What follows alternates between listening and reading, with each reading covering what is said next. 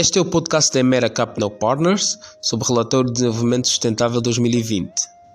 Algumas economias que acumularam níveis altos de crescimento demonstraram falta de eficácia e eficiência em transformá-lo em melhoria do bem-estar social e mais-valia para gerações futuras. Angola ocupa a posição 149 de um total de 193 países no ranking do Índice de Objetivos de Desenvolvimento Sustentável, segundo o Relatório de Desenvolvimento Sustentável 2020.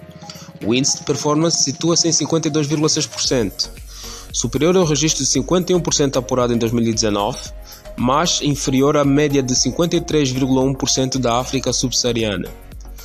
O desenvolvimento sustentável ocupa a agenda de vários países, tendo a Organização das Nações Unidas estabelecido em 2015 um conjunto de 17 objetivos e 169 metas que ajudariam os países a definir prioridade e a monitorar a sua evolução rumo à materialização dos objetivos.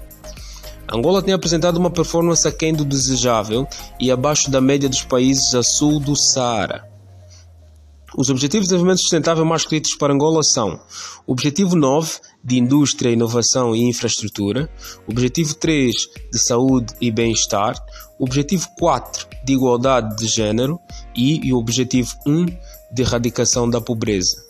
Em contraste, os Objetivos de Desenvolvimento Sustentável com os melhores resultados são Objetivo 12 de consumo e produção responsáveis, Objetivo 13 de ação contra a mudança global do clima e Objetivo 15 de vida terrestre.